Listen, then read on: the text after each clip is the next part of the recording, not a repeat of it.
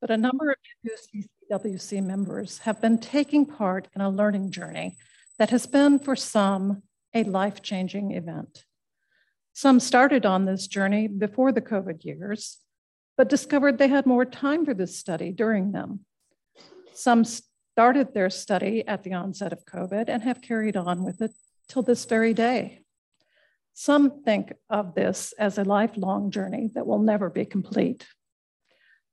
My own on and off again journey got a serious restart after reading a Groups IO message posted by Terry Schmiesing in January 2022. She recommended enrolling in some anti-racism learning circles that she had been attending. The classes are facilitated by Jody Feldman, a member of First UU Church in Portland, and I decided to enroll. Jody began her personal journey down this learning path when she realized she sees the world through the eyes of a white person. She recognized how this affects her behavior and thoughts. She says it has been challenging to discover how profoundly our country's foundation incorporated white supremacy and racism. Wanting to raise similar awareness for others, Jody set out to make a personal contribution by developing tools to help build greater understanding of the pitfalls when we see the world through only white eyes. By creating a series of learning opportunities that she calls Seeing White, she found ways to share her knowledge, to include more people in that knowledge base, and to help change our direction toward beloved community. The Seeing White learning circles, which occur biweekly for six months, use a carefully assembled curriculum comprised of various media. Attendees often find the content in these materials emotionally difficult to hear and digest. Every person I interacted with along my path at one time or another expressed rage at the history of America we were never taught in school. But in the safe space of the small group Zoom classroom environments created by our facilitators, learners had opportunities to meet other UUs from a number of different congregations. As our comfort levels with one another increased, we found a place where we could listen respectfully and be heard with the same amount of respect. We learned from these examples how some difficult conversations in our, in our society can and must take place in order to examine the root causes of the huge equity divides that exist in our country. Divides that will never mend until we can respectfully hear the stories of others and see the world through their eyes. Some of us have been making this, who have been making this journey are present here and on Zoom today. We're here to remember the dream of the beloved community left to us by the Reverend Dr. Martin Luther King. Yet, right now in America, in parallel with his memory, we also see a push to dismantle the victories of the civil rights era in which he played such a key role. Many of my fellow anti racism classmates are asking themselves how we, as individuals and collectives, can thwart the momentum of those who would undo the work and move this country backwards toward more division rather than forward toward greater equity. We've gathered today to share what we're motivated to do as a result of our respective anti racism studies. I, for one, can no longer remain silent on this subject. Conversations about racism can be admittedly uncomfortable, but to truly bridge the equity divides that exist in America, we will all have to learn to leave our respective comfort zones and do it with respect for one another. So we're coming out of our Zoom classrooms now to make what the late Congressman John Lewis, an MLK protege, would call some good trouble. By sharing some of what we've learned on our journeys, we will continue speaking up because we cherish the dream. At this juncture, you will hear from Linda Miner and Jean Powers, who will tell you about how this learning adventure has impacted their lives. They would be followed by Ann Dale, who will lend her voice to the words of a great man to encourage us to keep cherishing the dream. Linda is our first speaker. She is a longtime member of the UUCCWC.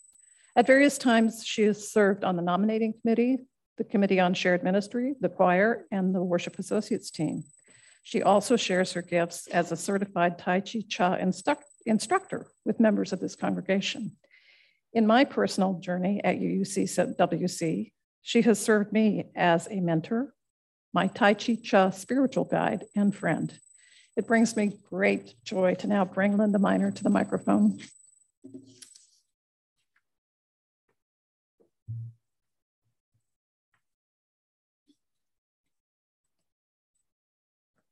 Thank you, Cheryl. My pronouns are she and her. Morning. I decided to sign up for those learning circles on anti racism because I felt I was ready for this work. For years, I had thought of racism as an ugly expression of bigotry taught to people by their elders or others in their community. And I was grateful that my parents had not passed that legacy down to me. My sympathies lay with the civil rights movement, and I thought Martin Luther King Jr. was a great spiritual and moral leader. I thought that time and education, and some political reform, would eradicate the belief that some people were somehow better than others because of the color of their skin. And about 10 years ago, I began to realize that racism was so built into the fabric of my country and all of its institutions that I was deluding myself into thinking that it would just go away. I had started reading works by Black Americans that were pointing out just how things were not much better for them now than they were over a century ago and why and the rise of politicians who deliberately fanned the flames of bigotry in order to win elections spurred me on to want to understand why this was working for them. I wanted to know more. In the past year, through the learning circles, I was exposed to a variety of resources that were eye opening, mind boggling, often uncomfortable, as Cheryl said, and always thought provoking. I now believe that this is the single most important thing I have participated in since joining this congregation. I began to realize that anti racism work is a lot like our church's interim work. We can't know where we are going until we know who we are. And we can't know who we are until we understand how we got here. That's where stories come in. Everyone's story is different and valuable for our understanding of who we are. Here's a story I shared in one of our sessions. I grew up in the suburbs of San Francisco. I spent a happy childhood in a new multi ethnic neighborhood with friends whose parents were from the Philippines, from Mexico, South America, from Italy, Germany, and Scotland, to name a few. Many of their fathers had come home from the war.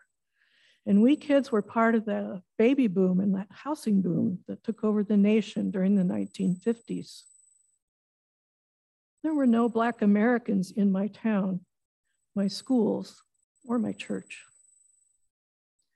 Black people I knew lived in San Francisco because I would see them sometimes through the window of the car when my parents drove us into the city.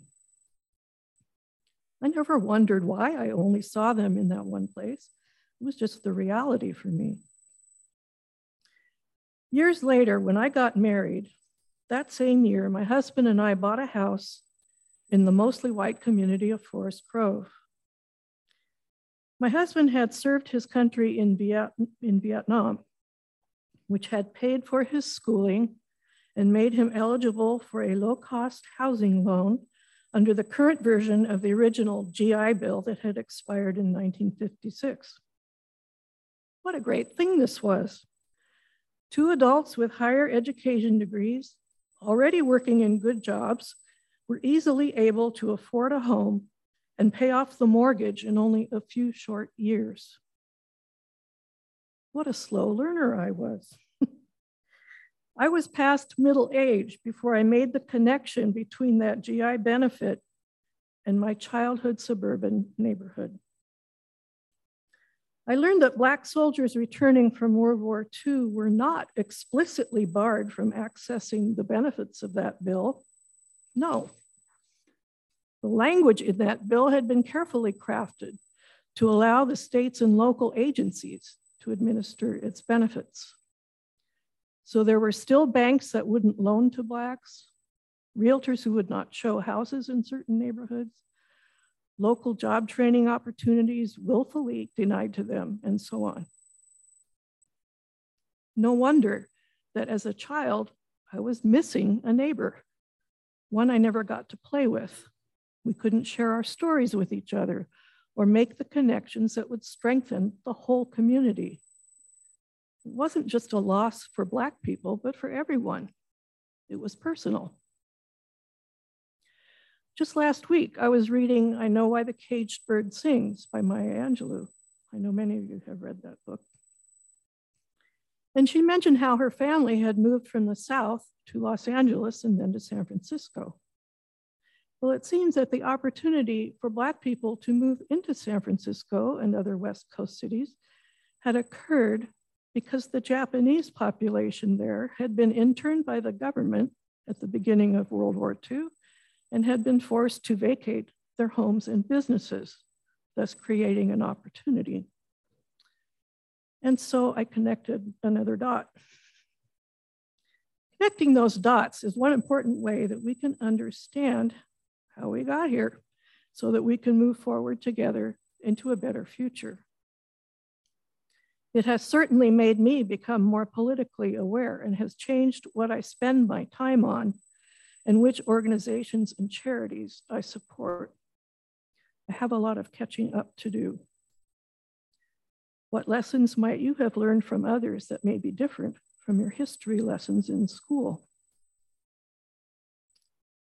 Our next speaker is Jean Powers, who will talk to us about that. Jean is also a longtime member of UUCCWC, she raised her children in the church and helped with RE. She sings in the choir and serves on the transition team and the nominating committee.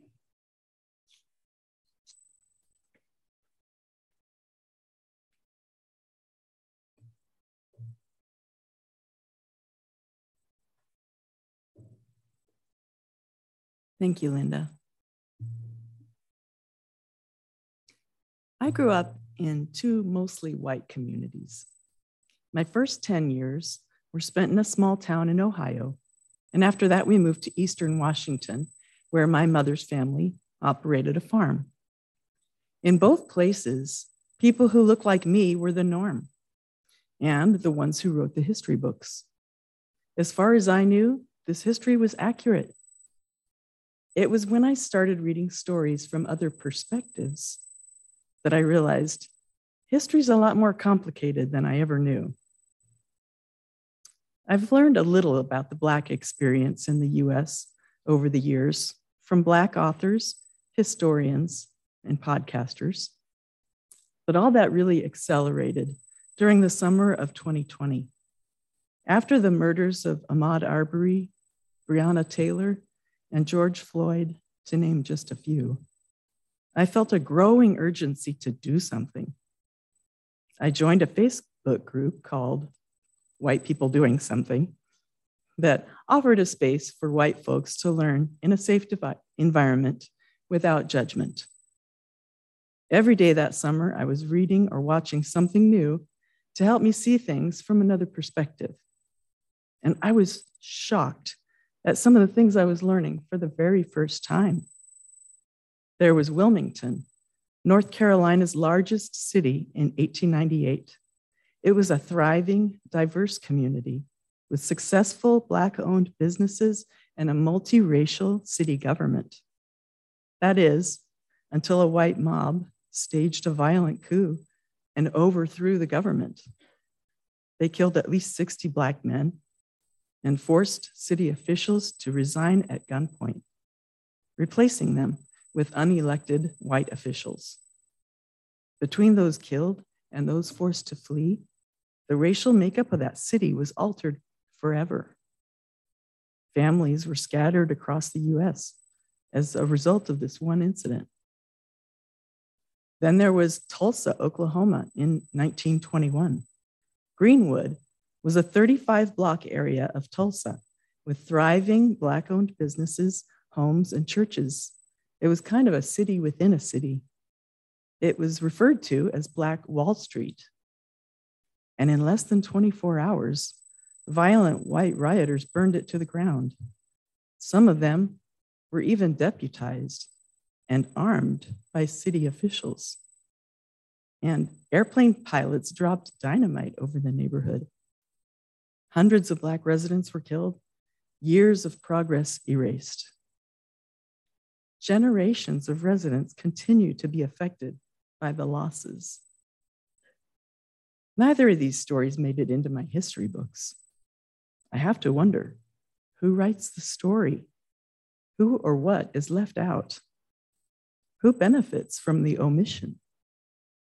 What is at risk if the truth is revealed?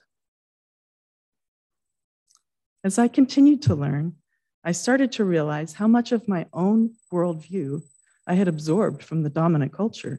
For example, when my children entered school age, I chose a new neighborhood with almost all single family housing, totally buying the message that that was a better place to raise kids.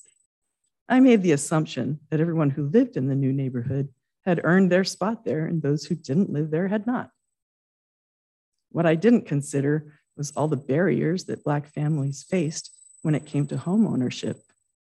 Despite my best intentions, I had effectively chosen segregation for my family, and we all missed out because of it. Addressing these systemic issues can be overwhelming. How can we work toward a more fair society?